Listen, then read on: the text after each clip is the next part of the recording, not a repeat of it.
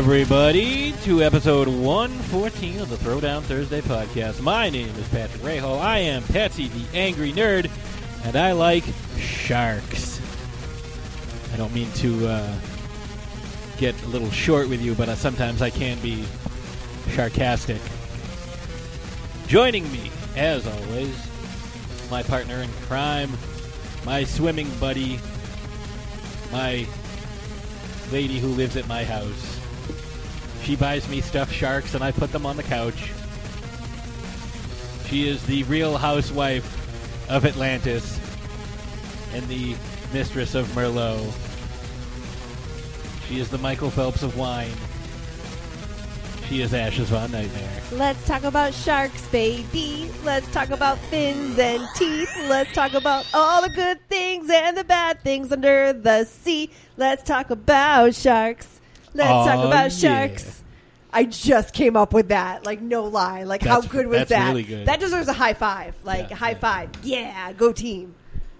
And uh, we are, of course, always joined by the man who is our chum, is Johnny Wolfenstein. So I went from having a handsome voice to being fish guts. Hey, it's a little. Wow, uh, that's a big downgrade in one episode. well, what if uh, I'm really fond of fish guts? You know? Uh, I don't think everyone is though. But, like, eventually over time, the word chum, like, switched meaning and, like, became to mean pal. This is Yeah. my good chum. Old chum. Yeah. Right? Like, I that's don't a think thing? anyone uses that. That's, though. that's a thing. Adam West is- says it it is- all the time. it is a thing. Old chum. That was in 1966. Yeah, well, None of us were alive. Not with that attitude. so, I mean, you know, who's to say when life begins? oh, yeah. So we're off the rails just a smidge, but we are going to be today talking about one of my favorite subjects, and uh, it's sharks. It's been a crazy summer for shark movies. It's been so awesome. We have seen a bunch of shark movies in the last couple of weeks. So many shark movies. All of the yeah. shark movies. So we're going to be discussing the different ways sharks are portrayed. We're going to talk about the impact that shark movies have had in real life, Yes. and we're going to talk about um, you know some maybe some of the misconceptions of the more recent shark films that have come out that maybe uh, you might not be aware of. You might not uh, you know have had insight into. But that's what we're going to talk about today. And we also have some super special stuff for later on. We do, we do. Um, I'm very excited for this. This was uh, some stuff that we got that I was just uh, overwhelmed by. But I think uh, how we should uh, how we should start. We should maybe talk about what are the films that we're going to talk about today. So, Ashes, what are some of the films we're going to talk about today? well, we just watched Jaws the other night. Last night. Yeah. And As of this recording, last night. we went to the theater last week to see The Meg. That's right. And we watched the premiere of Megalodon Which was on the Syfy. number one uh, program on cable on Monday night. that- which is impressive. Number one. And we also recently watched the premiere of Sharknado 6. The day before we watched Jaws. Yes. Yeah. So we which is the, the the final installment. Like this is, is. the end and of a, the Sharknado series. a couple of folks have asked me, like, do you really think that they're going to stop doing no, that? I think this is it. Yeah, and I said the way that they ended the film, And uh, there really is. there's nowhere to go with this. Yeah, So yeah, I think um, I think that it's going to be. This is it. This is six, and uh, but we'll we'll get into it a little bit. But um, so we're going to talk today. We're going to talk Jaws. We're going to talk Megalodon. We're going to talk the Meg. We're going to talk Sharknado. But you know, one of the things that I wanted to bring up is why shark movies are so popular. I think because you and I were talking about this off air Mhm. earlier today, and I think shark movies started became and not just shark movie, but animal attack movies in in particular. Because after a while, um, and this is a problem that you know some movies have, especially horror movies, like you know you go through the Universal monsters, and it's like okay, we've seen this, it's oh you know it's been done, you know. Uh, I know that there's not really a mummy hiding in my closet, and I know the Wolf Man is not, you know, under my bed. So I'm not really scared about that. But I think the advent of animal attack films, you know, and a lot of people will point to Jaws as being really the first one, is that it's something grounded in reality. There's no supernatural force. There's no I mean, sharks are real. Right. Sharks, bears, crocodiles, like all these different animals that we've seen. Uh, I mean, even you know, there were movies that tried to be Jaws, like nineteen seven, I think seventy seven's Orca, mm-hmm. which, oy, that was a movie and a half. Um, it tried to capitalize on on Jaws, but just didn't have the same impact because it, you never really have the impact of the the first one. Even Jaws two, which is the best of the sequels, had a really hard time living up to the original. Um, I mean, I liked it. Don't get me wrong, because it's sharks and it's you know uh, the Cape. But what it does is it plays on the fear of the unknown while still being known. So we know what these animals are. We know that these animals exist. However, we are unsure of the predicaments we would find ourselves in uh, if we were ever under attack by one of these animals. Like, look, you know, sharks, for instance. You have to be in the water. There's no way a shark's going to come up on land and be like, hey, I'm going to eat you. Okay, shark, eat me. Like, that's not going to happen. You, you have to be in the water. So, what better way? And, and, and you know, to kind of get a little scientific, we don't know everything about the ocean. We know more about outer space and other galaxies that, uh, outside of our own than we do about our own ocean on this planet. We have explored five percent of our ocean. Correct. So we have no idea, and this is going to come up later on when we discuss uh, a couple of these films. So, you know, we'll we'll you know elaborate and get into more detail, you know, after we we take our break and really get into the meat of the conversation. But no pun intended, for once. But no, you're right. There's there's this fear of the simultaneous known and unknown.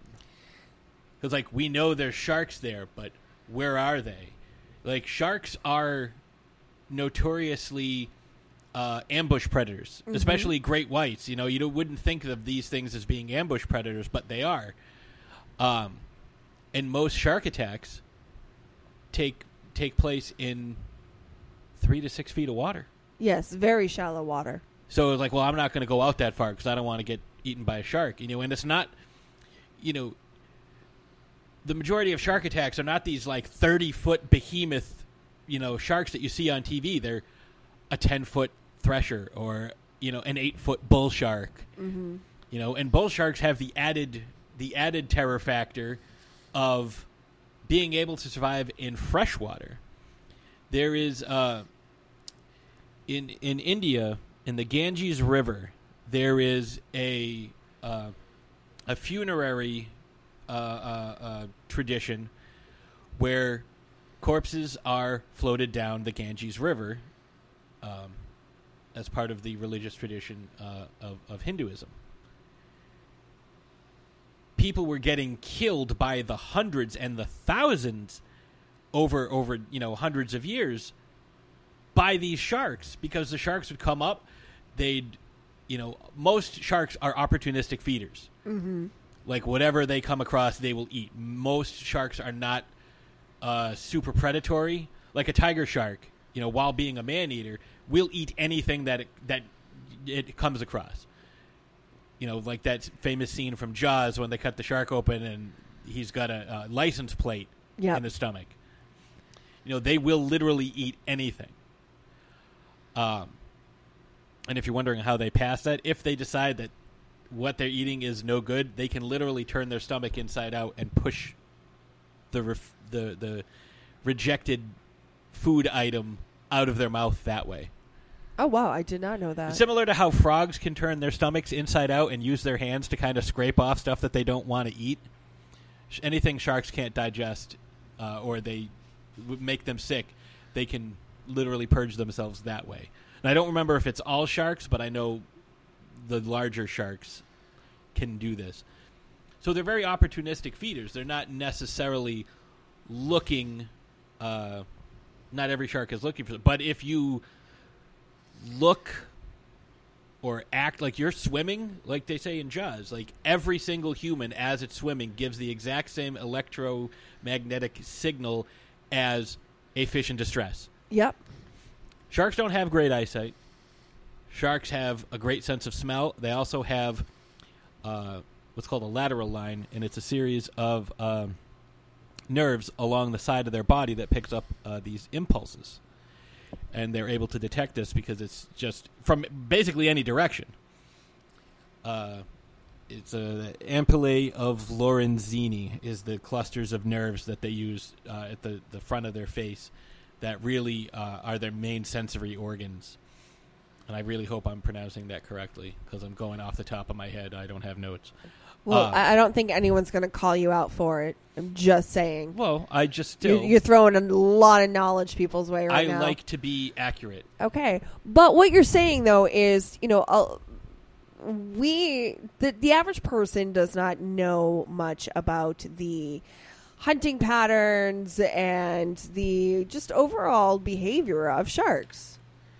Yeah, and basically they've been kind of demonized and And because of the it's because of this unknown factor that it's so easy to demonize them because they're hideous looking, they're frightening looking. You see these big massive creatures that, you know, are super heavy, you know, and they can swim underwater uh, which you know, yes, m- humans can for a short period of time, but we don't have they gills. swim We can't hold our breath, you know. Um, and they have these giant, massive teeth that can just rip through anything. You open yeah, you see a shark Like, how know- monstrous is that? Well, it's it's literally what it is, but I mean, it's all it's the depiction in the media, and it is how they've what I call the cuteness factor. Because if you think of, and I, I think I've mentioned this on the show years ago, a couple years ago, towards the beginning, and it's something I stand by. If you think of a scary, terrifying monster, it can see in the dark, it's silent, and right when it's about to strike, it latches onto you with its huge curved claws and it just grabs you so you can't get away and starts biting you. I just described your kitten. Meow. People, the majority of people don't think sharks are cute. I think they're friggin' adorable. I love sharks. You are not most I people. want to hug them, and we can play, and then we'll snuggle up on the couch and watch TV.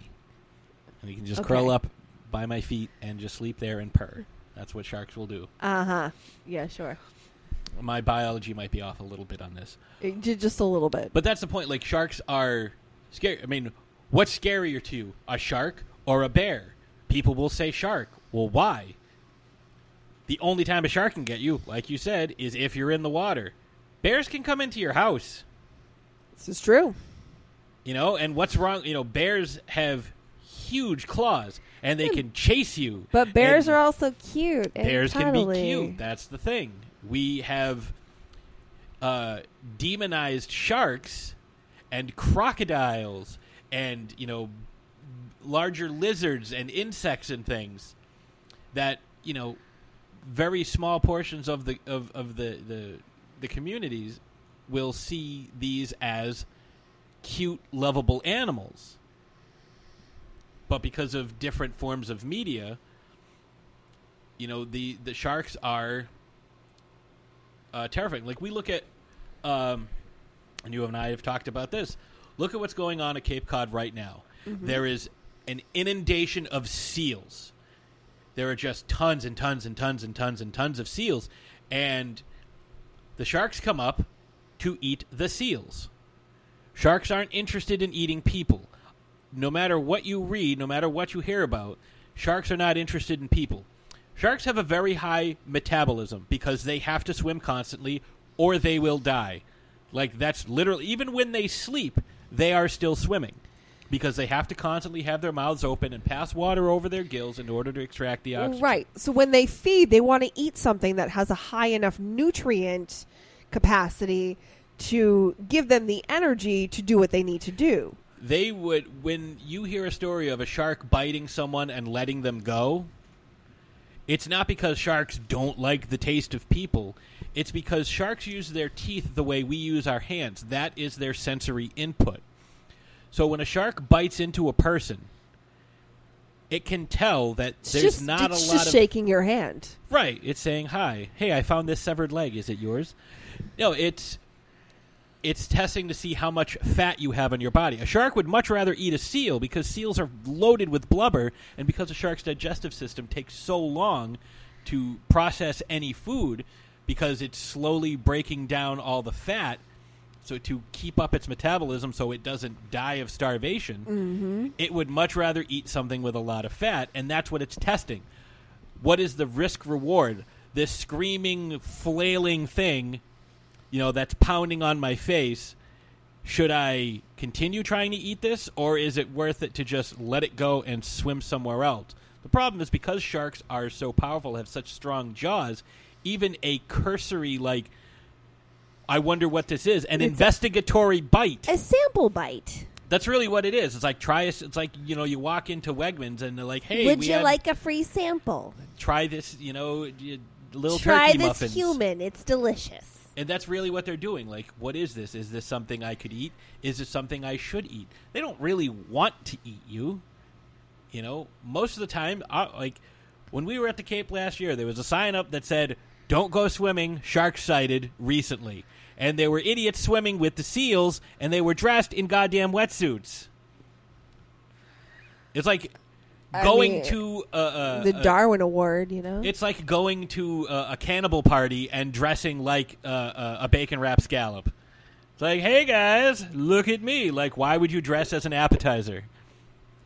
So that's the that's the issue. So we have these seals at the Cape, and the seals draw sharks. But all anyone wants, all anybody wants to do is like, well, we got to kill the sharks. We got to kill the sharks. We got to kill the sharks. We got to kill the sharks. It's like, no, get rid of the goddamn seals. The seals showing up. There's maybe tagged sharks right now. There's less than twenty on the Cape because I I have the Sharktivity app that shows me all the different white sharks that have been tagged. So say about 20, 25 sharks, you know, because who knows what hasn't been tagged. Mm-hmm. But there are hundreds, if not thousands, of seals all along. Like we went to the, the beach last year in the off season, you know, middle of September, and there were two dozen seals on the beach.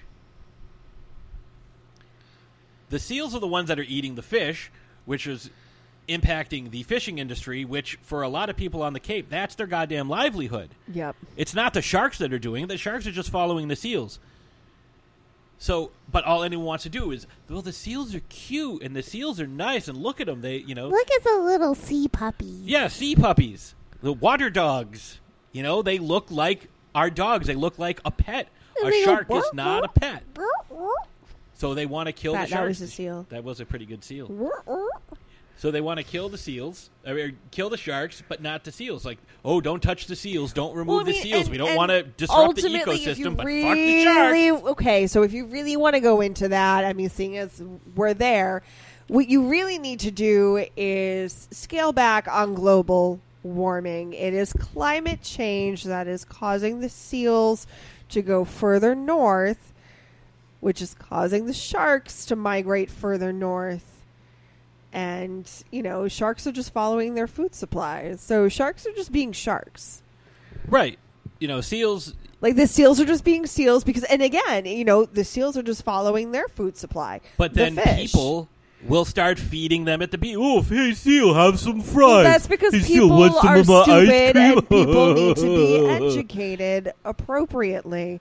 But anyways, getting back to the sharks and the effect of shark movies on the shark population over the past what when was Jaws? 1975 so that was the first major one. Since then we have had a multitude of shark movies. Movies Hundreds. that show sharks in a negative light. They Turkish demonize Jaws. Sharks, you know, and then now we have Sharknadoes and we have Megalodons, which, you know, Megalodons were real at one point back in like the prehistoric era, but they are extinct, or so we believe them to be. Boom, boom, boom. Um, you know, we're, we're pretty sure they're extinct, but again, having only searched 5% of our oceans, we don't really know what's down there. Um, but anyways, these movies have had a certain impact on the shark population because these sharks have been demonized. People view these sharks, all sharks, as being evil. And we need to get rid of them. They are a problem, even though they are a valuable part of our ecosystem and they are important. And if you don't bother them, they won't bother you. If you don't want to get bit by a shark, get out of the fucking water.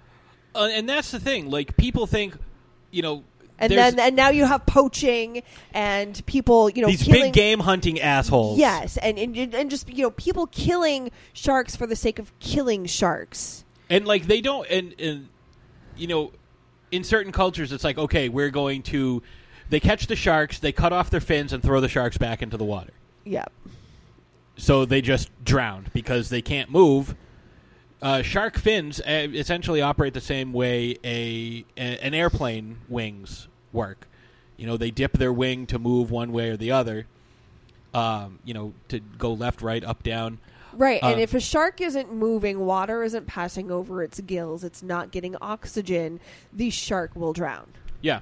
So and that's what they do. They cut off the thing and they just drop it back in the water. Uh, so you have like these big game hunting assholes, you know, like the same assholes who who fly over to Africa and you know go to these game preserves and shoot giraffes or lions. You know, it's a thrill. It's it's it, it's. Ooh, look at this big scary thing. Look how much of a big man I am by standing on a boat and firing fucking, you know, uh, uh, high powered rifle rounds from the safety of the goddamn crow's nest. Um, but it's also these same people who will, you know, like it's like these assholes. I forget where it was. It was in it was Montana maybe. They were like, "Oh, there's too many wolves," so they went out and they killed all the goddamn wolves. And you know what happened? The fucking deer population exploded, and then they came out, and the deer destroyed all the crops. It's like you have to have predatory animals. It's like, yeah, they can Well- be dangerous, but you need them You there. know- they are part of the ecosystem. to quote Jeff Goldblum in Jurassic Park, life uh, finds a way. It does. Nature has a way of creating its own checks and balances. Right. There are wolves. Nature is amazing, and half the time, most of the time, we just need to leave it alone. Let it do its thing. A lot of the issues that we have are due to human intervention, and it's not a good thing. Not a good thing. Right.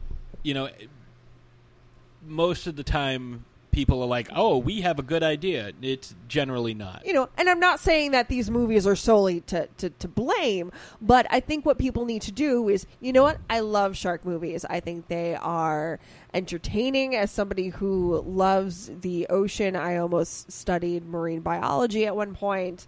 Um, I am a sea witch. I love the ocean so much. Um, I enjoy these movies, but I watch these movies knowing that this isn't real. These, this, it's not what's portrayed on film is not typical shark behavior. No, like with It's not even aggressive, aggravated shark behavior. You know, it's it's Hollywood shark behavior, and you have to really divorce yourself from this is what's real versus this is what's fake. And if you can do that, then I think Hollywood should definitely continue to make these movies because they make money and they are entertaining. But if people you know, don't seek the education. I mean, watch Finding Nemo. They try to reform themselves, you know? Fish are friends, not food.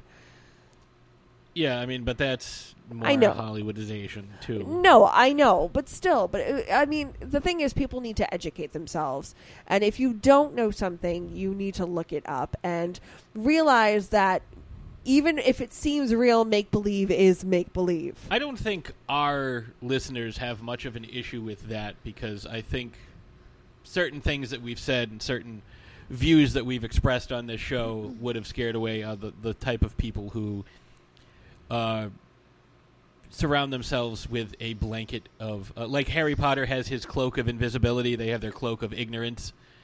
Where it's like, haha, the facts can't see me. You know, science isn't real. You know, things like that. I don't. I don't think we have much of that to worry about. But you're right. Like, if you don't know something, or you think that this is how things are because you saw it on TV, maybe find a better way to to get your information. So, um, I think what we should do is take a quick break. Uh, we're going to hear from uh, some of our, our, our friends, and when we come back, we are going to really get into the uh, the meat of this discussion and talk about these different shark films.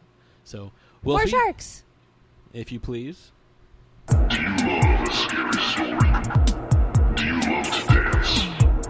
Monster Haunts at Midnight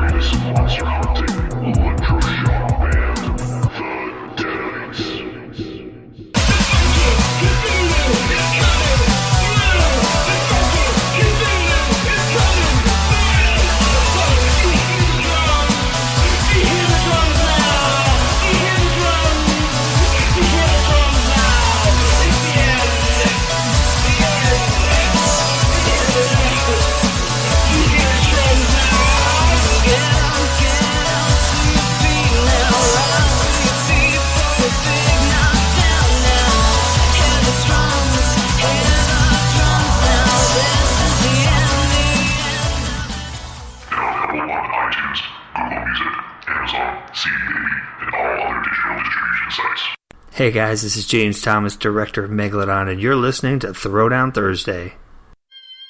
Hello. This is the Sasquatch, aka Bigfoot, but you can just call me Frank. And when I'm not stomping around the woods throwing rocks at hunters, I like to listen to the Paranormal Punchers podcast. That's right, Paranormal Punchers.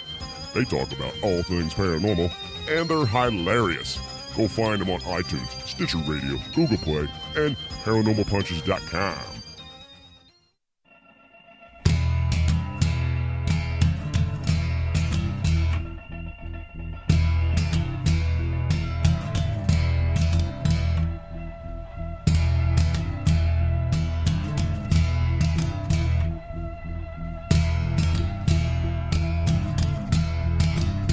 And we are back.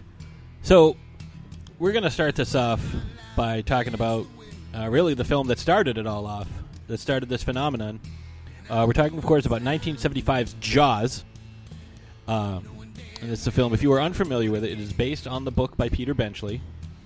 Stars uh, Roy Scheider as uh, Chief uh, Martin Brody, has Richard Dreyfuss as Matt Hooper, Robert Shaw as Quint.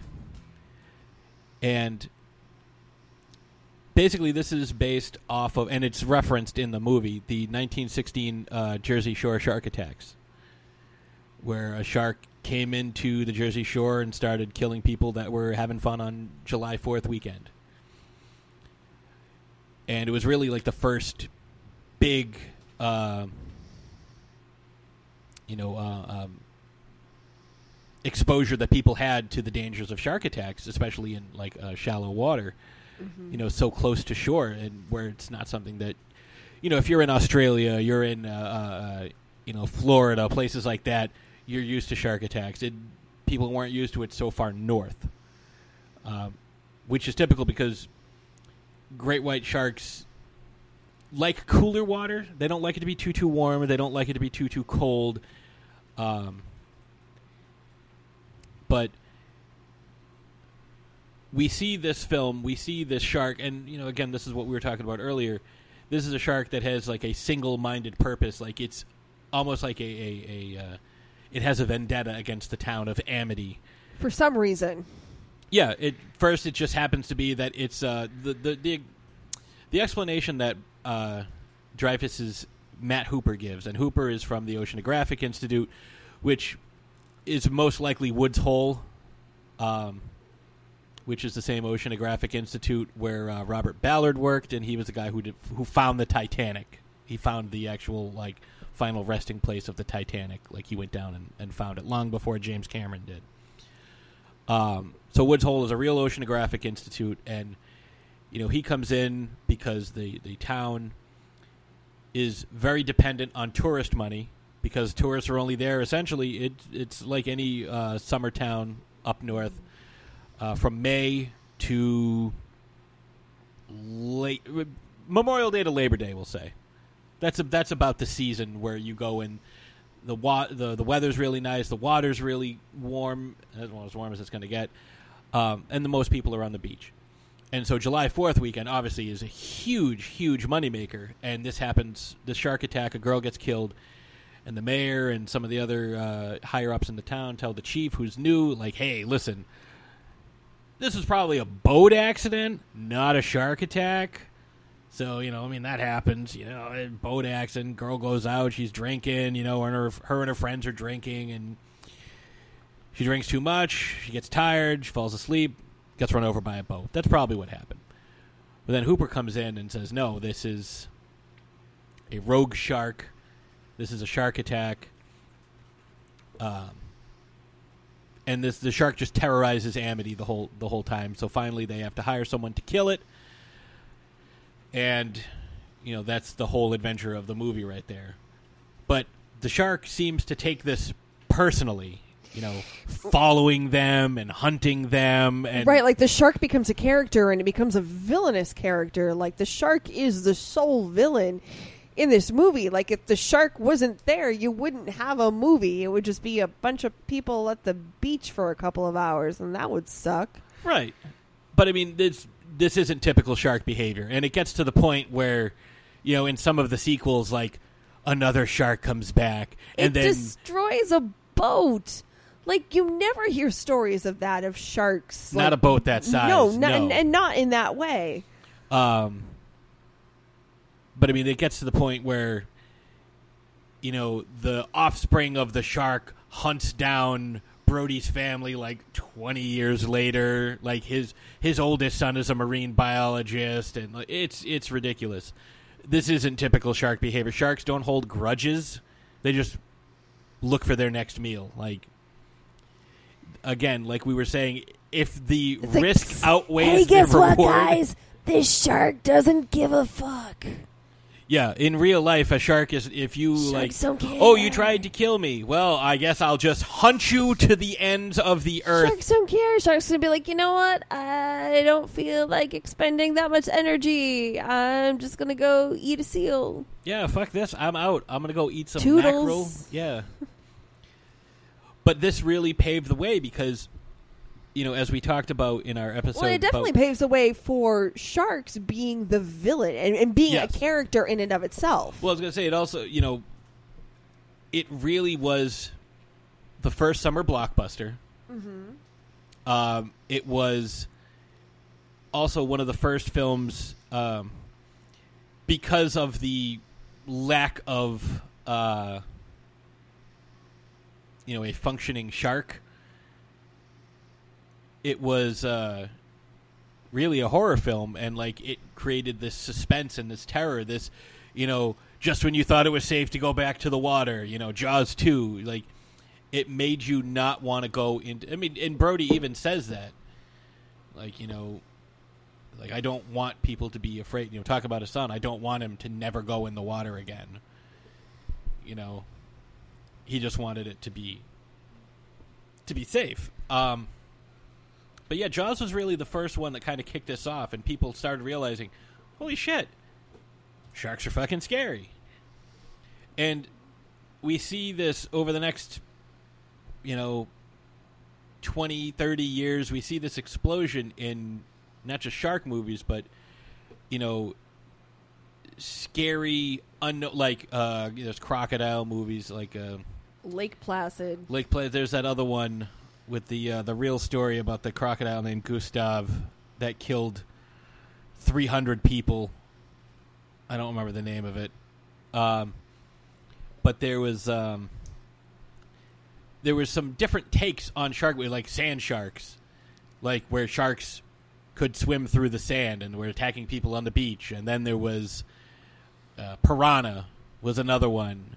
You know, there's all kinds of like crazy films like this that capitalize on a similar genre. It's they're clearly all ripoffs of Jaws, just trying to do it in a different way. It's like, oh no, these things are mutated, or oh no, this is not normal behavior. At least with some of those films, they mention that, but they mention it in passing, and it it's overshadowed by you know the the the the topless girls getting eaten by the main monsters of the films.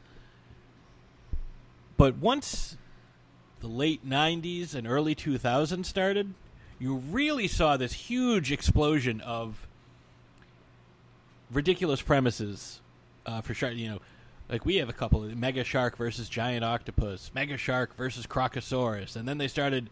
You know, once the gene sequencing and gene splicing thing came in, you know, DNA manipulation started with Jurassic Park. That gave way to stuff like uh, uh, Sharktopus. Oh, that was great. Sharktopus versus Pteracuda, which is half barracuda, half pterodactyl. Sharktopus versus Whale Wolf, which is a wolf and an orca. You know, and there are these ridiculous premises, but like these movies keep getting made because people are inherently afraid of sharks because sharks are big and scary. Well, and I feel like the natural progression of that would be for sharks to somehow morph with weather. Well, yeah. Oh, uh, I didn't even forget the anthropomor- anthropomorphization of sharks. The Street Sharks cartoon, uh, Jabberjaws. Jabberjaw in the the '60s. Um, not to mention some of the uh, characters, like uh, the Flash has a villain named King Shark. Uh, Namor the Submariner, who uh, was the inspiration, Marvel's version of Aquaman. Well, really, Aquaman is DC's version version of Namor, but he has uh, his, one of his chief rivals is Tiger Shark. You know, so there's a lot of anthropomorphization of sharks. So sharks can be the villain, but they're also at least vaguely humanoid. So you're not actively rooting against the the the uh, the fish. You're rooting against this bad person. But yeah, eventually, you know, and I, I I've gotten into this before. Aquatic animals falling from the sky during a storm is nothing new. It's happened before. Like there were uh, in India, some uh, tadpoles rained down and hatched into frogs on the way. It was weird, like uh, not turned into frogs, but like you know, tadpoles hatched and landed in ponds, and then months, you know, however long the gestation period is, you know, these frogs came out of the water. You know, like weird shit, like fish have fallen from the sky, you know, in giant storms like this. So yes, the next the next natural progression would be sharks and weather, and that of course gives us 2013's Sharknado. Now, this was um, a very uh, what's the word? Uh, ambitious idea, and this is something that uh, Asylum Pictures and Syfy really looked at and said, "You know what? We like this idea." And you know, for all the people, uh, I am one of them. All the people that complain that there is no originality left in Hollywood, but then they see something like Sharknado and they don't even give it a chance. You know, we had an interaction on Facebook earlier today. It was like, "Oh, I have no interest in this because it's stupid," and it said that the the Rotten Tomatoes critic, you know, audience score was low. It's like, well, have you watched it? No. Well, then you really can't make any comments on it about you know because you haven't seen it. Give it a chance; you might like it. That's what we did. I first saw it and I was like, "That's ridiculous," but it's big dumb fun. Like that's what Sharknado is. It's not trying to be scientifically accurate. It's not trying to be like, oh, this is certainly what would exactly happen. Oh, uh, uh, a shark is flying at me. I'll just chop it in half with a chainsaw, or I'll leap into its mouth and cut my way out. Well, and I think that they uh, Asylum didn't. I'm assuming that they didn't realize the phenomenon that they had on their hands when they initially released Sharknado. I feel like it was just going to be, you know, Sharknado is going to be our summer sci-fi blockbuster. You know, because they, they usually come out with one every summer. But for the past six, several years. It's, it's six years. It's uh, every year 2013, 14, 15, 16, 17, 18. Oh my God. Every year. I'm, I'm having a moment. But That's here's the crazy. thing. But you know, Oh, I. I feel like when they started this journey, they didn't plan. They, they didn't set out to make multiple movies of this. They just you know wanted this was going to be their summer blockbuster. This was going to be what rivaled whatever was in theaters that summer. Well, see, they, Asylum also has put out uh, Asylum. What they do. Uh, this is our our, our uh, friend of the show, Paulina Laurent, described as mockbusters. So whenever there's a big uh, movie that's going to be coming out, they will do a mockbuster of it. So for every RoboCop, there is an Android cop. For every Transformers, there's a Transmorphers. Alien versus Predator becomes Alien versus Hunter. Uh, so there's there's a lot of uh, you know playing off. Our plot's going to be different. You know, there's Atlantic Rim. So there's our plot's going to be different, but we're going to kind of capitalize on the name recognition.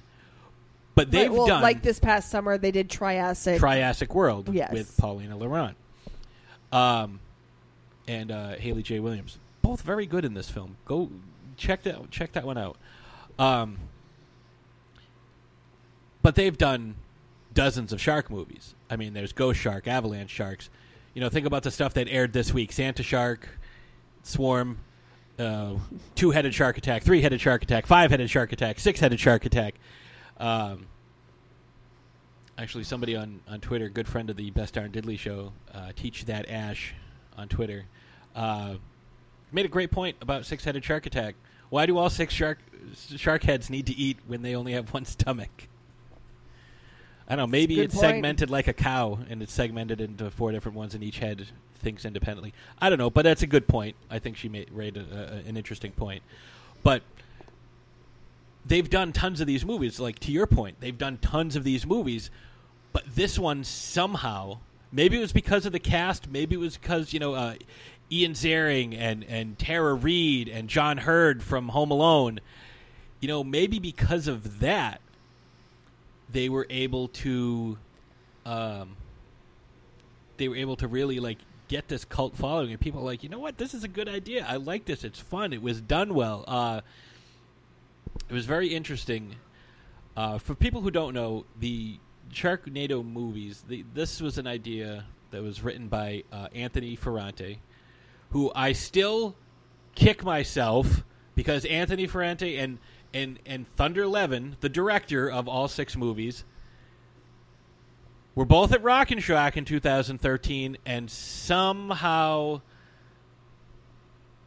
I didn't get a chance to go meet them. I mean, I know why, but like I, sh- that's one of my great regrets of not meeting those guys. Well, you never know. I'm hoping they'll they'll come back, you know, or at least do something else now. You know, collaborate on something else now that they're not doing uh, Sharknado. But one of the other things I, I I have to point out about this film, yeah, there's six of them, but you know what? This is one of the few franchises that progressed naturally. It didn't add in a ton of extra characters that really added nothing to the story or fundamentally change what it's a group of people trying to stop sharks flying around in tornadoes. Yeah, have they gone to space? Damn right they have. Everybody's gone to space though. Jason went to space, Leprechaun went to space He also went into the hood. twice. Twice. But here's the thing this is a franchise that has stayed true to its roots. Not many franchises can say that. I mean, I, w- how many goddamn Fast and Furious movies are there? Eight. Now they're a, a, uh, uh, a gang of international fucking anti-terrorists or whatever the fuck they do now. Wasn't this a series of movies about car racing? When did they turn into fucking James Bond? Okay, but getting back to the shark movies. That's what I'm saying. Like this is a series. Like people like to give this series a ton of shit and talk so poorly about it, but there's so much that goes into it, and people don't. Like we uh, we were talking about. We talked with Tara Reid at Comic Con, and her point was, it's a lot more difficult to act poorly than it is to act. Uh, to, to, to act in a serious role. I know Wolfie's laughing at me, but what? No, I'm not laughing. I'm laughing at that statement. It's hard to act poorly if you're not a good actress in the first place. It's not that hard. Right, but you have a lot of like Vivica A. Fox is a very, talented actress, and she appears in uh, most, if not all, of these films. I mean, she was in uh, Independence Day. She was in Kill Bill Volume One. She's a talented actress. Changing your acting style to act, you know, in a in a uh, over the top manner is what she was saying is a lot more difficult. Because I think one of the things people, and this goes for all the movies on this list a- aside from Jaws, is the misconception is that these actors just phone it in and don't give a shit about their performance, and that's it couldn't be further from the truth. They're just playing the character that's been written for them. They're not intentionally acting badly. They are playing up to what the audience expectation is. Like these aren't going to be, you know, Cannes Film Festival or, or Oscar bait. Like, these are movies that are fun science fiction shark shark movies. Oh, I get to talk now? Yeah. Oh, cool. Great. Um, hi, I have a show too. Um, yeah, so the thing about the Sharknado movies, though, is that, you know, Jaws, it's one shark. One shark becoming a character in the movie. In the Sharknado movies, it's multiple sharks making up this Sharknado that kind of becomes its own character. It's kind of weird to say, describe, but you know, and and that becomes the villain. So it's not just one shark; it's many sharks, and in some instances, it's not just one Sharknado; it's many Sharknados. But it's the idea of a Sharknado that becomes the character and that becomes the threat that they're fighting against. And the sharks are almost secondary, like they're just a part of it. So it's like, you know, not only can you uh, get swept up in this tornado, but oh, hey, they're sharks.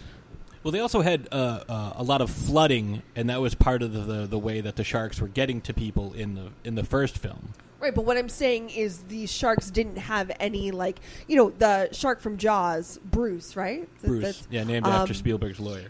you know, uh, had characteristics of its own. You know, was its own character. Yeah. Where these sharks and the Sharknados just- were just they were just sharks. They were just sharks. They were just doing what sharks do. being sharks. They were trying to adapt to their new environment, their new situation. So when a shark got, you know, dumped onto the LA expressway, you know, it swam around because it swims around in water. Like it was flooded, so it swam around eating people in their cars. Like that was a different element that you didn't see. Like it wasn't the sharks of the Sharknado; it was the sharks because of the Sharknado.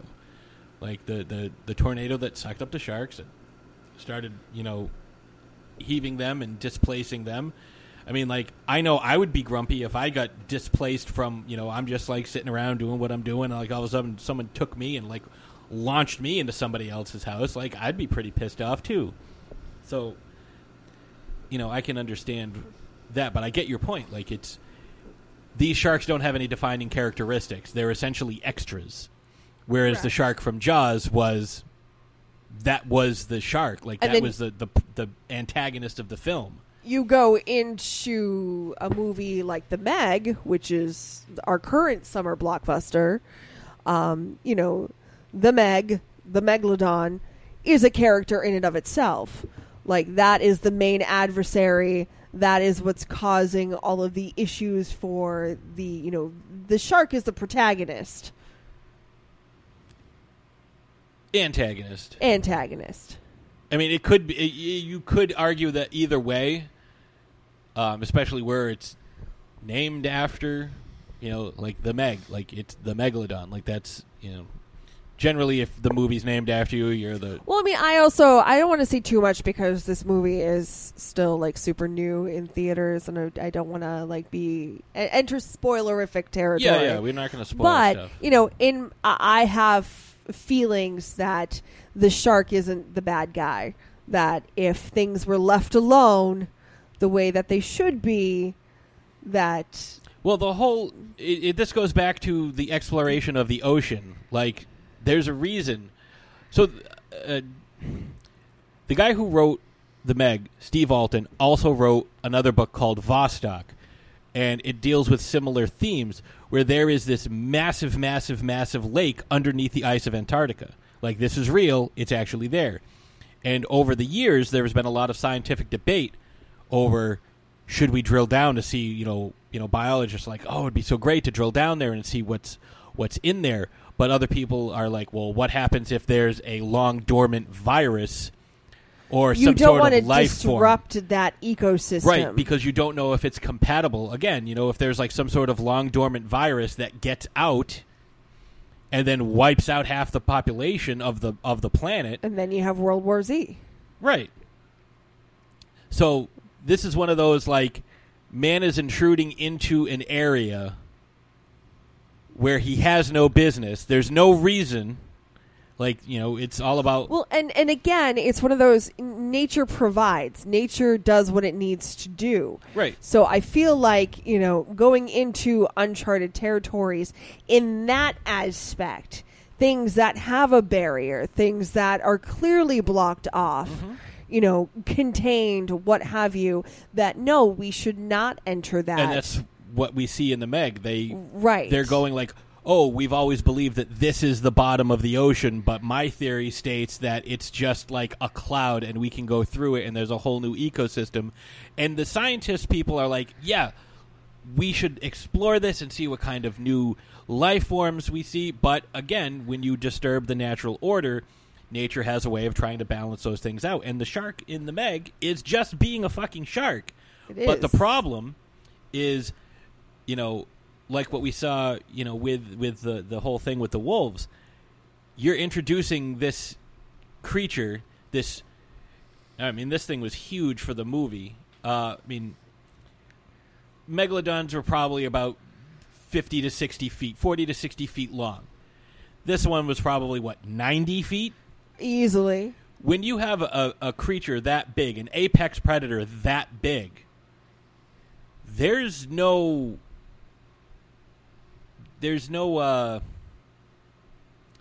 there's no check in place to keep it from just running amok. Like you know, we see in the film like it you know, people are shooting at it. It's like, yeah, you're just gonna piss it off. If it even notices what you're doing in the first place. Like it has no natural enemies. It's just going to swim around. Hopefully, you know, it's not in some sort of gestation period where it's not going to birth, you know, more of these remorseless eating machines. Mm-hmm. But otherwise, you have to kill this, and this is like you know would go against every biologist everywhere. It's like you don't want to kill this thing. This is a scientific find of the century. Like we can learn this from this thing. We can study it, but But at the same time, it's disrupting the ecosystem. it's just going to swim around and, kill everything it comes in contact with Right. until it dies. Right, and and part of it does have like a Jaws like feel to it because of Oh, this movie tried hard to be Jaws.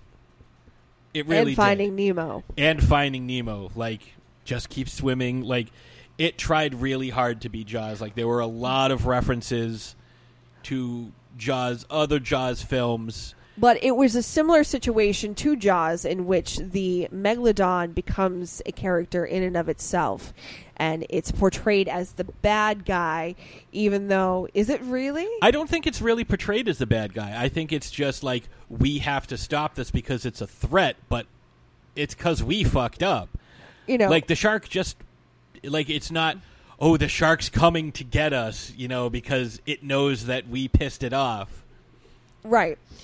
But um, the difference between the megalodon and the shark from Jaws is the shark from Jaws is a great white. We can observe great whites in nature. We can create characteristics and we can create a character that is super believable. We can only speculate what megalodons were like. Right. Uh I mean, you know, we do have some fossils. The fossils we have, we have uh, jaws, teeth, um, maybe if you're lucky, some spine. But sharks are cartilage; they don't have bone skeleton, so they don't leave behind uh, fossils the way dinosaurs would. So pretty much everything is speculation. So the accepted assumption is that great white uh, megalodons are essentially sixty foot great whites, but based on the time period, other animals that existed, a lot of people think that it's maybe closer towards to a a tiger shark. And if you rewatch Jaws, and we were talking about this last night, tiger sharks and great whites fundamentally differ in so many different in so many ways. Like a tiger shark has a wide, flat snout um, because it's a an opportunistic predator. Um, whereas a great white has a pointed snout that is built for speed and ambush attacks. So a lot of time we see this, you know, this is like some of the most amazing footage from Shark Weeks is the sharks leaping up out of the water to get the seals. Mm-hmm. Sharks will attack from these sharks will attack from underneath, which is why their their coloring pattern is the way it is. You know, if you're a seal and you're swimming along and you look down, you can't really make out the difference between a shark, you know, the the body of the shark looking down on it because it's gray and you know the water. So that's why it's it looks the way it does. Um, that was one of the issues I had with the megalodon, where it's in this these this deep dark trench where it wouldn't have any eyesight because there's no light. There's nothing down there. Sunlight doesn't penetrate six miles down. You know, after a few hundred feet, there's no sunlight. Um, so this, you know, this thing in the book, it's it's you know albino, it's blind. There's no reason for it to be able to, you know, it's attracted to light in the movie. But as you know, we discussed earlier, sharks have other sensory uh, organ organs that they use to detect their prey, and that's what happens. I think there's you know there had to be some things done for the plot, but it's it was very interesting the way they did it because you have to just speculate. And again, this is a summer blockbuster. It's a big budget action film. It's really what it was. This wasn't a documentary by any means. It's a big budget action film, so you have to give the people what they want, and the people want to see great white sharks and, you know, 70, 80, 90 foot great white sharks. Mm-hmm. And, you know, again, what's the what's the uh, what does it look like? Nobody really knows. We don't know what the coloring would be. We don't know what the you know the, the the fins would look like. We don't. We can only speculate based on similar fossils that we have discovered from living creatures. You know, which is why for so long dinosaurs were look looked like lizards because we didn't have complete fossil records. Now we know that most dinosaurs had fucking feathers. You know, mm-hmm. it changes the it changes your perception. You know, a raptor was three feet tall and looked like a, a, a turkey. You know, not like the stuff you see in Jurassic Park, and that kind of brings us into Megalodon. Now, with Megalodon, the shark looks uh, very different. I think the way they designed it, because again, you don't know what it looks like. Uh, you didn't get a lot of backstory as to where the shark came from. It just appeared. You know, like it was Well, I mean, like, attracted it- to it- noise. It appeared, yeah, it was attracted to noise, which would be characteristic of a megalodon. Yep. But it was it came from the depths of the ocean. They were deep down in the ocean. They were deep down, not as deep as in the Meg, not no, like Challenger but they were, deep, but they were pretty deep. So you know, I will give them credit for that. You know, a, a, just depths of the ocean kind of disrupt yeah, I mean, a little bit. The fucking giant squid was a myth until a few years ago. you know, so I mean, it's it's completely plausible Yeah. That they could have encountered it by going down just a little too low. Yeah, and they attracted it because they were uh, They were yeah, they a were making noise. Russian sub. They were trying to drill into uh, uh, communications cable so they could tap into uh, uh, sensitive communications in the United States. That's what they're. Tr- it was basically a spy mission. But they added, you know, like some some ridges and some like armor plating because there are, uh, there is the um, precedent for that. The Dunkleosteus was an armored fish, uh, closely related to sharks that lived around the same time as the megalodon. Um, it had armor plating, so they gave this this version, their version of the shark, a little bit of armor plating, uh, especially like up along the the spine, in front and behind the the main dorsal fin. So I thought that was really good because it really gave it this, you know, while it had the the great white aesthetic, it also had this, you know, prehistoric, you know, relic of a forgotten past look to it. Yes. So I really liked that design. Now a lot of people give uh, Asylum and Syfy a hard time based on their their uh, their CGI, but when you don't have a hundred and fifty million dollar budget, remember. Visual effects are one of the most expensive things you're going to spend your money on, other than you know your your main cast salary. And I made a prediction before I saw this movie, and I, I'm pretty sure I mentioned it here as well a few times. That I thought Megalodon was going to be a more realistic, grounded film than uh, the Meg, and go ahead. Or say which it was. It was. And what's great about Megalodon is the Megalodon in this case wasn't even the primary threat. Nope. It was and this really brings out and we're going to we're going to hear from some of the folks who worked on the film. But um one of the biggest things was they were the, the, the naval vessel where we saw uh, Dominic Pace's uh, Captain Streeper and um, you know uh, uh, Carolyn Harris's Commander Lynch, Michael Madsen's uh, Admiral King, Elizabeth Cron and Paulina Laurent as Munoz and and Chang. They were on a naval vessel. They were they just happened to find this disabled Russian sub. They're like, what the hell are they doing down there? And they were able to go and bring these people back. So their main concern was, what the hell are these Russians doing? You know, what's going on with these people? And then the shark it just happens to come along and be like the secondary threat. Like it's not the primary threat. And again, you know, the shark is a character, but you're more concerned with what's going on in the, the, the human aspect of it. I mean, yes, you have to fight this massive. I, they didn't say how big it was, but it was large enough to chomp down on a submarine. Mm-hmm. And that scene was great, and I, I really want to give credit to Ego Mikitas in this in this scene because he played the cold, calculating Russian uh, commander like to a T. He just like shuts the door off, seals himself, and there's guys banging on the door, and he looks at his his comrades and says, "Well, they're already dead because they're outside the door. So I could let him in, but it would potentially, you know, put us in danger. So screw that guy. He's dead." But the shark is is secondary. It's not like that, and that's what you really don't get in any of these films, with the exception of Jaws. Like, there's more human drama. Like, Yes. the dynamic between Quint and Brody and and and um, Hooper. Hooper. I was going to say Shaw, and it's like no, Shaw is That- that's the guy. Shaw is Quint. And in reality, you know, this is a, a big difference between Megalodon and and Jaws.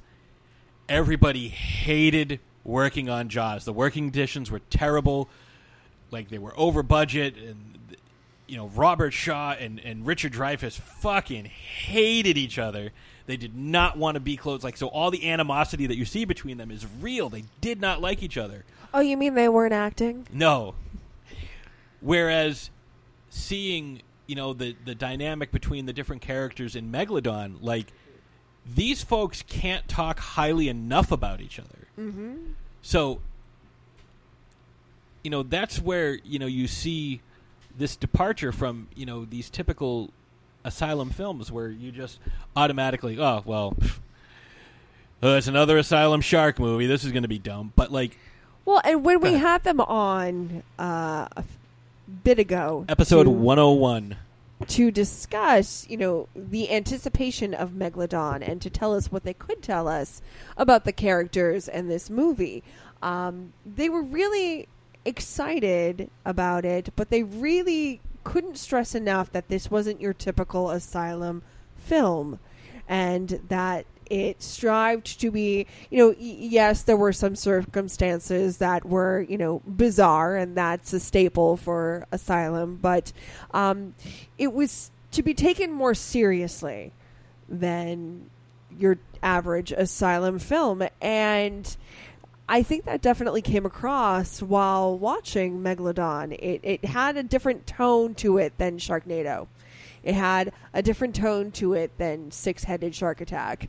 You know, it wasn't as outlandish, and the acting wasn't as outlandish. The writing wasn't as crazy. It was a lot more toned down, and I think it gives you know, and and the c- the the, the effects and the CGI and everything. It's like they really set out to, you know, and, and not to deter Asylum fans, you know, from who enjoy these crazy, bizarre, outlandish films. like me You know, eh, well, and myself included, but to kind of attract a different crowd. You know, just kind of show that, hey, like we do other things too. And we can stay within the genre, but we can do something else. Yeah, and the stuff that they did was based on science fact and like they reached conclusions based on evidence and based on the pre and you know me, you know how I hate when when films start off with like here are the rules and it's like, "Oh, well well fuck that." Like, you know, you know, it's when it's like, well, there's only one way we can do this, and it's like, well, what if we try this completely different way because plot convenience? You know, I hate that. I hate when a film says, here are the rules, and now we're going to ignore them in order to advance the plot. There is a scene where they talk about a Faraday cage. And not only is a Faraday cage a real thing, the way they talk about it and the usage of it is accurate.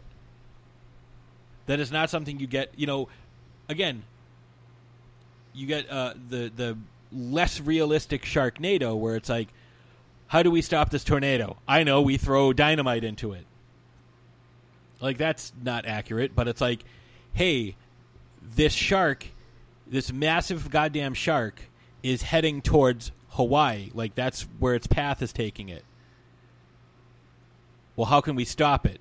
Well, what if we, you know, what happened on the on the the Russian sub? Well, this is what happened. Okay, so now we know how to attract it. Let's try to attract the shark back here to keep it away from Hawaii. It wasn't like, "Oh, I I'm a shark and I, and there's some military people. Let me go after them because plot reasons." Like that's not that's not the shark's motivation. The shark is I'm a mm-hmm. shark. I'm attracted to these electromagnetic sig- signals. Let me go after this. So, you know, that's one of the things I liked. It was more grounded in reality. And, you know, there was a lot of character development without, you know, exhaustive backstory that really doesn't pay off later. Or, you know, how many times have you seen something where it's like, you know, oh, this thing happened when I was a kid, and I mentioned it at the beginning of the movie, but then it comes into play. There wasn't end. any unnecessary exposition. there was no there were no unnecessary scenes there were no unnecessary like you know, gratuitous violence, shots, things like that. What? Well, I'm just keep going. There you was seem like you have a lot more to say. I do. There was it was real like you know the the relationships that the characters had were real. Like you cared about what they said. You cared about what happened to them. You cared about whether or not they were going to make it. There was real tension. You know it wasn't like oh yeah well you know this guy's going to be because he's the main character. Or, you know this guy's going to be safe because you know his name's first billing. It was refreshing to see things done the way they were in this film. And I really appreciated it. You know, the the ending of the Meg was far more ridiculous than like the way they killed the shark is something you would expect from uh, your stereotypical asylum film. So, uh, do you want to get into some of our feedback? Yes, we were lucky enough to not only have the opportunity not too long ago to interview uh, some of the cast of Megalodon from the Asylum Syfy film, but some of them even sent us some feedback. Yes, uh, we, like I uh, mentioned on the show before, we had Paulina Laurent, Dominic Pace, Ego Mikitas, Elizabeth Cron, and Carolyn Harris. Um, a couple of the folks we didn't get to see, uh, director James Thomas, and Amy Stolte, who played uh, uh, Yana Popov, the uh, one of the, the main Russian uh, antagonists. We didn't get a chance to uh, to talk to them. However, they did give us some uh, some feedback. So I think first what we should do is we have a short little message from Carolyn Harris. She reached out to us, so we'll. And she we'll, played Commander Lynch. Yep. And so let's hear from her. Hi everyone, this is Caroline Harris calling in from Syfy and the Asylum's Megalodon, where I played Commander Lynch. First and foremost, I just want to say thank you to Patrick and everybody at Throwdown Thursday podcast. Um, all of the listeners, everybody who's tuned in and watched us this week on Syfy. We have been overwhelmed by the positive reviews and the support we've seen over the internet and everybody who's been calling us. The cast has just been overwhelmed. So we are really, really grateful to everyone. Um, if you haven't seen it yet, we're going to be available on Netflix and other streaming services starting August 31st. So I encourage you to tune in then. Um, and so thank you to everyone. And Patrick, I look forward to keeping in touch and hopefully being on this podcast again in the future. Take care, guys. So yeah, she obviously, you know, is very excited, and she was on the show with us, and she shared a lot of insight. And I think she did a great job. She You was say her character excellent. was a freaking badass. Yeah. So yeah, she was awesome. Uh, I would like to uh, because she had. Uh, I think it works out well that we have it this way because she, um, Carolyn Harris, had a an awesome, like brutal fight scene. Like some of the the, the choreography looked uh, savage, looked more real than some you know big Hollywood fight scenes. Mm-hmm. Like it looked savage, it looked brutal. Uh, but she had a fight scene with Amy Stolte, and uh, we got a little message from her as well. So, uh, Wolfie, if you could do uh, Amy Stolte's message, please.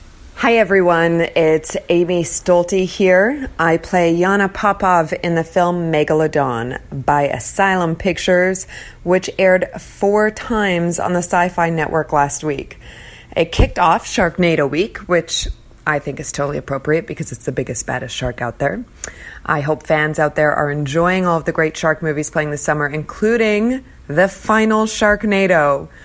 Uh, first off, I just want to say I was really excited to see the premiere of Megalodon because everyone put their heart into it. The director, James Thomas, was so much fun to work with. He's the kind of guy who has a clear vision, an amazing upbeat energy on set, respect for everyone there, and really set the tone for the set, which was so great. The DP, Dante Yor, and his uber talented crew were an absolute joy to work with.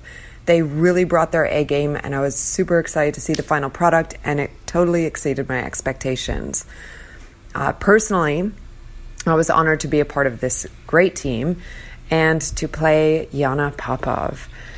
I absolutely loved her, and I owe all that gratitude and opportunity to the director, James Thomas, Scotty Mullen, the casting director, and of course, the amazing Asylum team with David Michael Latt and David Rimawi for putting me in charge of Yana. Thank you, guys. Um, working with such talented actors like Dominic Pace, Ego Mikitas, and Caroline Harris, of course, was a total treat. Uh, my fight scene with Caroline was so much fun, and a huge shout out to Mario Roca for his choreography in all the fight scenes. Such a pro. Um, Ego and Dimitri were my on screen and off screen Russian comrades, for which I'm totally grateful.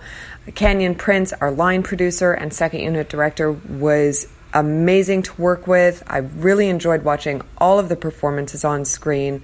Elizabeth Crone, Luke Federuso, Paulina Laurent, and Daniel Ju, just to name a few. Everyone did such a great job, including Michael Madsen in all of his Michael Madsen glory. And I have to say, it was really fun to be on an actual historical naval ship and on the two submarines so rich with history, the Russian and the American one. Uh, shooting out on the water was a blast. Of course, I didn't have to go into those cold waters like a couple of brave souls did, um, but it was really great to be out there. The scenery was just amazing. And as far as any upcoming projects go, I've actually recently been attached to a psychological thriller. Sorry, guys, no sharks. Uh, called The Lucidrin Experiment, written by Mark Schwab and Mark Balunis, directed by Mark Schwab which I'm very excited to film later this year. It's a fantastic script. I'll be playing the lead role of Jenny, and I'm a huge fan of Mark's work, and I'm thrilled to work with him for the first time. I hope all of you are having a great summer of sharks and action films, and I hope fans out there enjoyed Megalodon and continue to enjoy it. Thank you all for all your support and for watching, and thank you so much for having me on this podcast. So yeah, we will definitely uh, once the Lucidran uh, experiment is coming closer to uh, premiering, we will definitely have her on because I would love to chat with her. She seems like a very nice lady.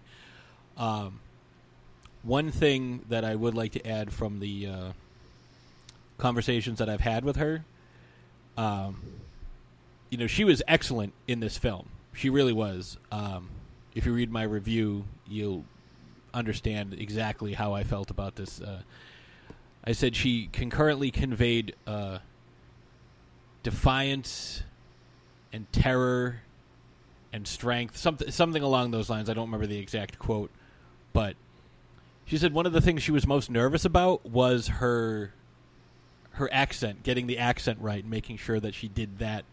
But I think she did really well. Um, I've heard a couple of pieces of negative feedback about this film, but it generally is Michael Madsen's haircut isn't, you know, Navy regulations. So I'm like, if that's your biggest nitpick about this film, like that's pretty good. Now we also, uh, I got the chance to chat back and forth uh, a little bit, mostly over Twitter with uh, James Thomas. I asked him a couple of questions, and so the first question I asked him was, you know, how did you? Uh, what was your reaction to finding out you'd be directing a giant shark movie for the asylum? And uh, he recorded a couple answers for us. Uh, Wolfie, can you play answer number one, please? So after doing my first movie with the asylum, which was called Tomb Invader, they asked me if I'd like to do another one, and they gave me two options. They gave me a shark movie or a disaster end of the world style movie, and I I tend to gravitate more towards things that really scare the shit out of me, uh, for lack of a better word. And doing a shark movie really did that. It terrified me. Working in wa- on water and on boats and uh, all these kinds of things, they really terrified me uh, for obvious reasons. I mean, even Jaws had a hard time pulling it off because shooting inside the water is just hard to do. And uh, even still, I picked Megalodon because uh, I thought that it would be a harder or more interesting project. I'd learn something, I'd grow out of it.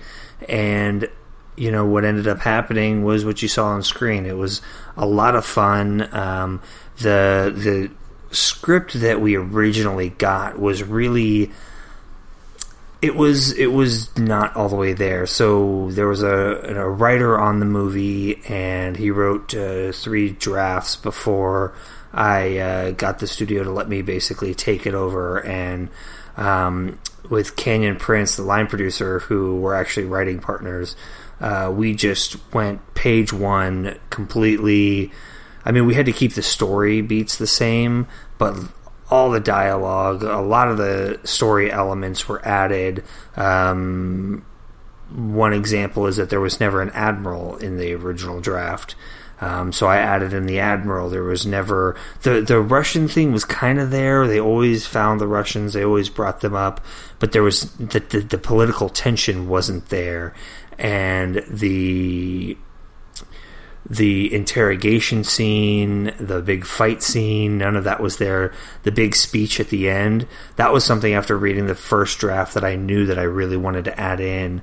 I really wanted this uh, amazing, um, you know, homage to Independence Day uh, because I mean Bill Pullman has the best, in my opinion, movie speech in in history with uh, with Independence Day, and I wanted to, to pay homage to it. So um, we we wrote something to that.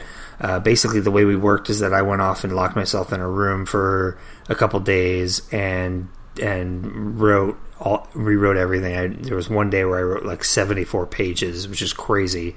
Uh, and then Canyon came in and he tightened up what I had done, rewrote a lot of stuff, and we just kind of partnered through it that way. And by the end of three days, we had, uh, you know, what we sh- what we basically shot. Uh, and I'm really glad we did that because we added a lot of, I think, depth to the characters that was missing.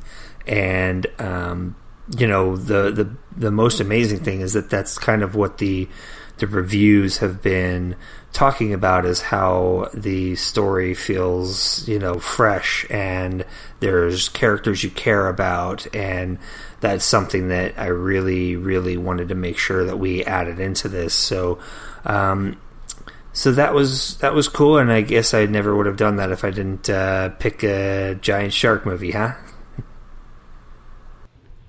So that I thought was a very interesting um, reaction.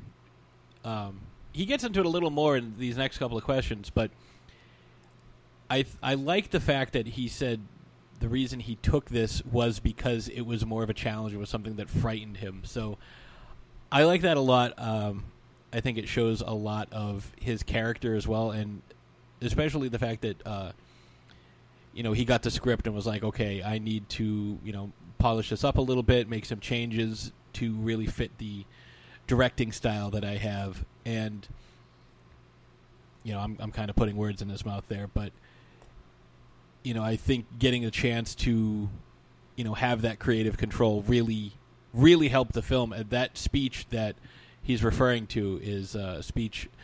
At least I'm pretty sure he's talking about the one where uh, Dominic Pace's uh, Captain Streeper is talking to Carolyn Harris's uh, Commander Lynch, and man, is that a good like that elicits a lot of emotion from you. Uh,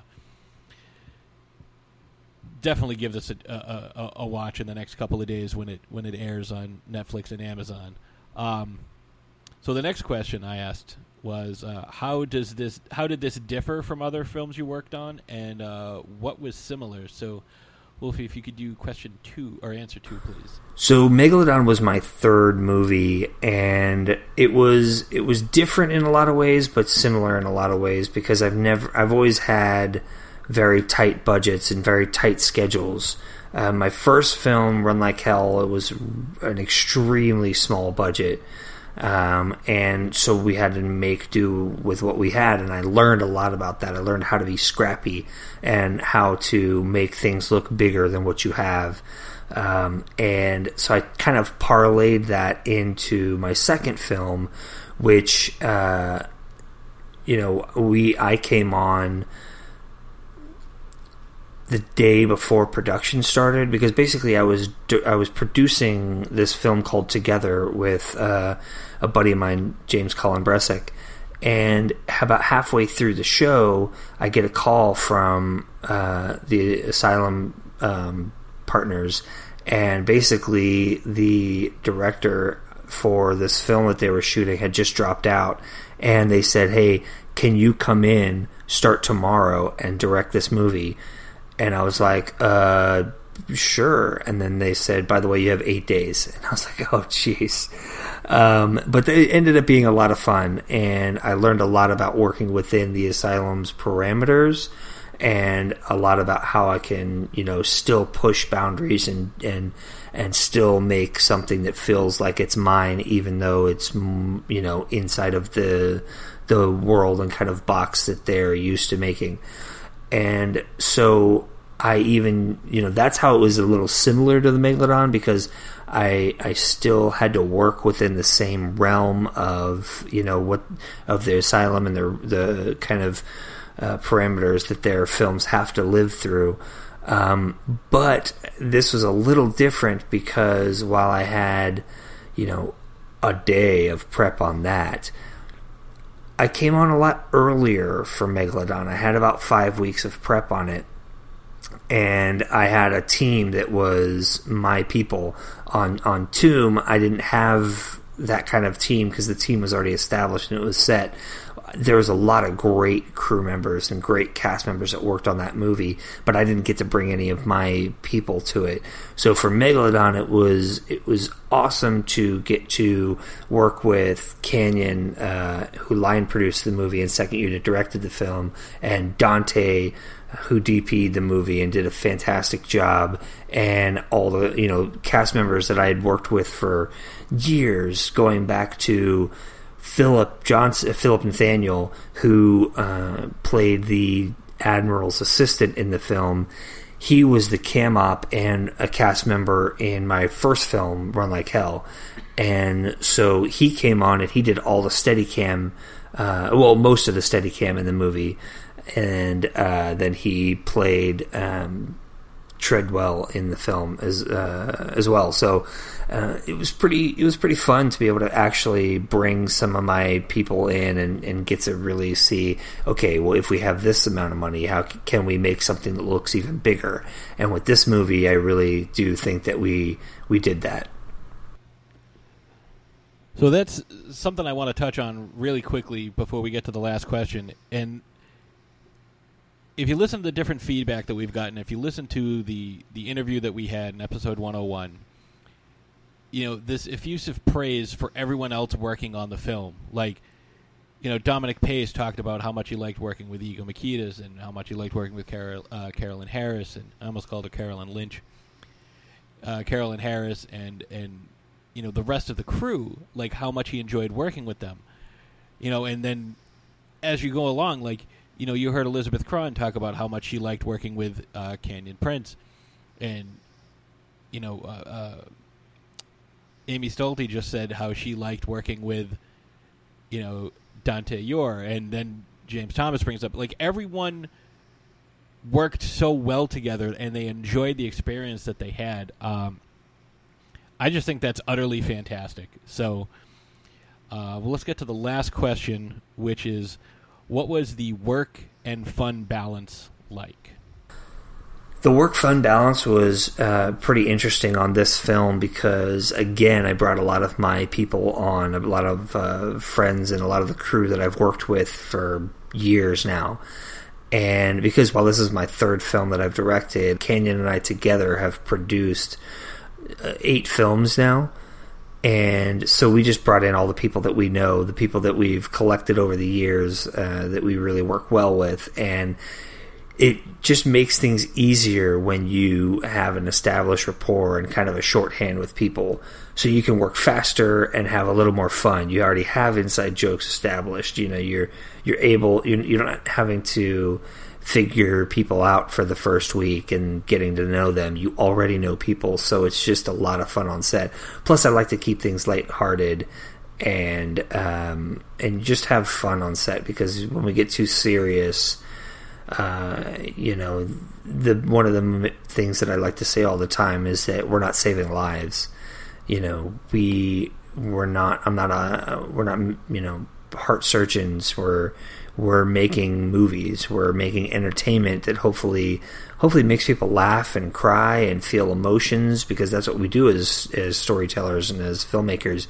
We draw emotion out of people, but but we're not saving lives here. We try to keep things light and have some fun on set. We definitely still have to work hard because on Megalodon we had uh, 10 days to make the film.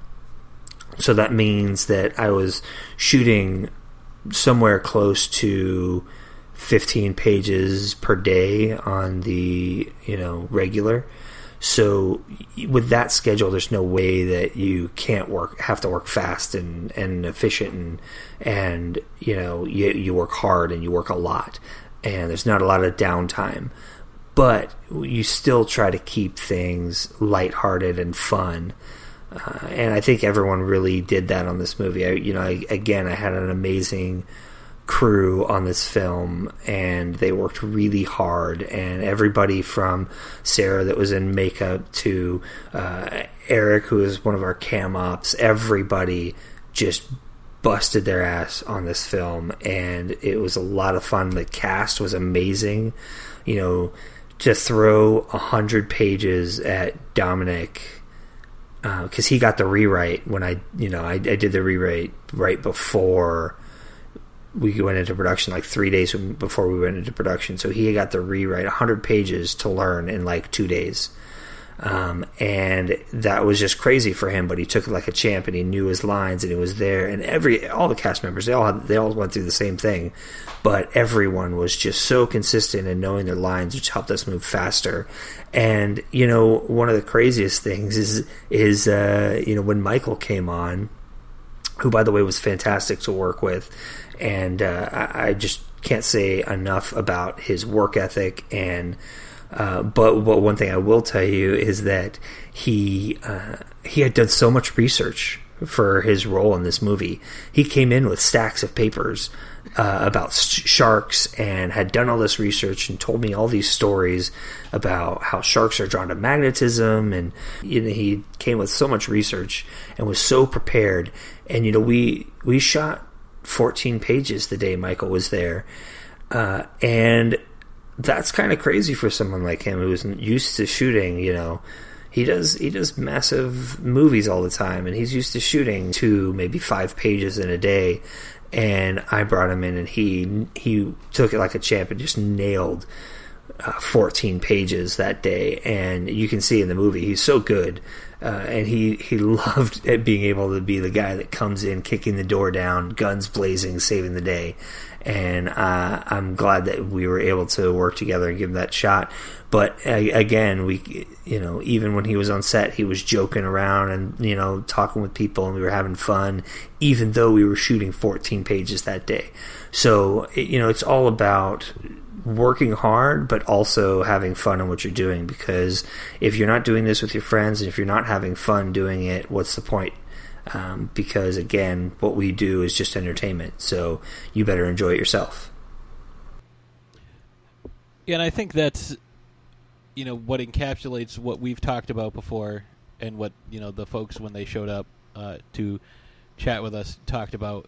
You have the super tight schedule like you have to get everything right so you know i had no idea about these rewrites that was that's crazy you know you have a 100 page script that you get 3 days before or you know when he talked about you know like hey you want to come do this movie you have 8 days and you have to do it tomorrow it's like what like that's insane mm-hmm. you know and i think that's where these actors and these directors and everybody in in involved with these uh, asylum films really don't get enough credit.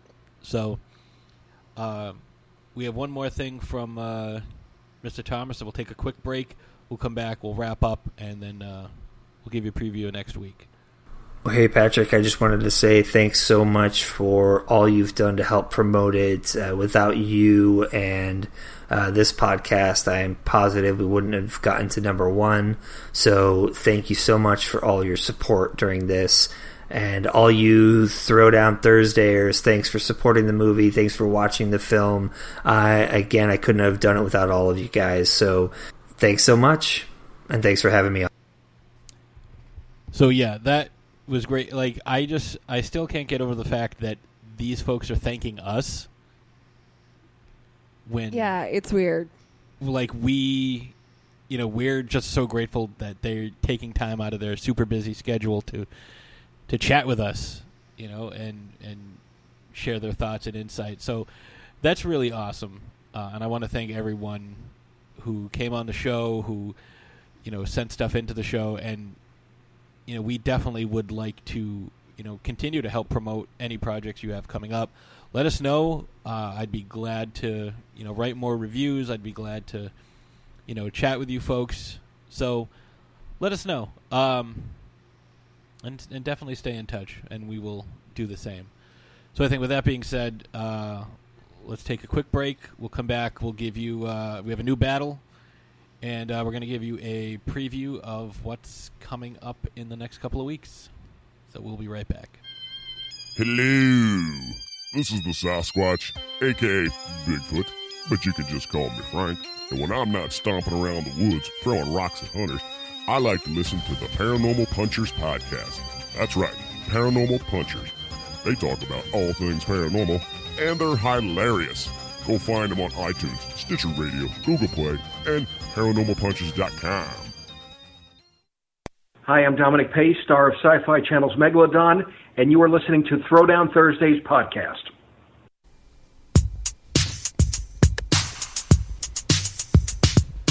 Patrick Rahal in the motherfucking house. Patrick Rahal in the motherfucking house. Patrick Rahal in the motherfucking house.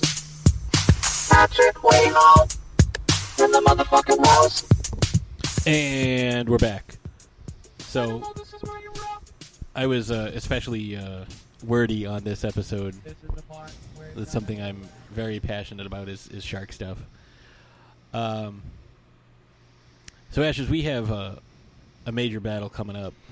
Well, we actually have some breaking news, Patrick. Breaking news. A giant shark has been wreaking havoc and taking lives, but never fear, you have been chosen to head up relief efforts and save the world.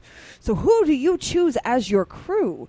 Do you go with Quint, Hooper, and Brody, the Jaws crew, Jonas Taylor, Suyin, and Jax, the Meg crew, Captain Streeper, Commander Lynch, and Chang, the Megalodon crew, or Fin Shepard, April, and Nova, the Sharknado crew? Oh, that's a It is up to you to save the world.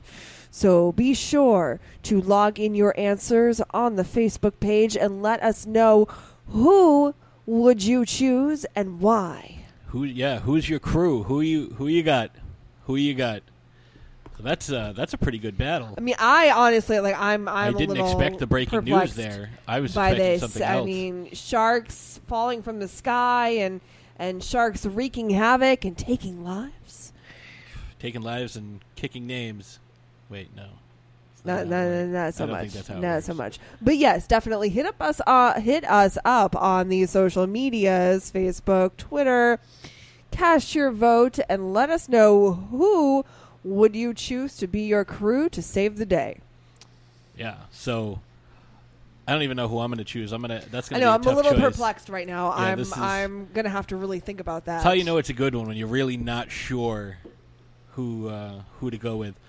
Uh, so we ran a little long, so we're gonna we're gonna forego science and wine this week because I Well, I'm gonna I'm gonna go home and drink some wine. But yeah, but we're not gonna talk about it right this right No. this moment. But uh, we have some crazy stuff coming up. we do. Um, I know a few of you have posted about this. Uh, Evil Corny, Mark Lynch. I know you guys have posted uh, that you are really enjoying Disenchantment, the new Netflix show, and uh, we are as well. So, what are we going to talk about next week? Well, we're gonna talk about Princess Bean. Oh yeah, uh, she is a super fun character. I am enjoying the show immensely. We haven't watched it all, but we're we're gonna watch it a couple of times before we uh, we record. And uh, yeah, and what are we uh, what are we doing after that? I'm very excited about this because this is going to be coinciding with a new uh, a new film that's going to be out in theaters on September 14th, and our show is actually going to air September 13th, which is our anniversary. And uh, what are we going to be talking about there, Ashes? I can't make a predator noise. I just what do a, what do predators say? Aren't they like? That's, that's a Wookiee. That's a Wookiee. That's a Uh, Wookiee. They sound like they're purring, sort of, but it's like a, it's like if a dolphin could purr in its high clicky sound. Okay. Anyways, ladies and gentlemen, we're talking about the predator. Yes, we are going to be discussing the Yautja. We're going to be discussing their home planet, their interaction throughout pop culture, how they have changed and evolved. So we have like five movies to watch because we're going to watch the Predator trilogy and then we're going to watch both Alien versus Predator films. Those are fun. They are. I, I just rewatched Predator again the other day. I fucking love it. Like we picked up the trilogy at Walmart for nine dollars and ninety six cents on Blu-ray with digital. So, yeah, super awesome. Um, I'm very excited to talk about this. So send us. Remember when you said you were like super wordy? Yeah, I know. You can. I- Send us your thoughts on these characters. You know, give us your feedbacks, your emails, your your voicemails. Let us know what you think of these, and uh, you know, let us know what you think of the show, and give us five star reviews and such. And uh, with that being said, we will See you next Thursday.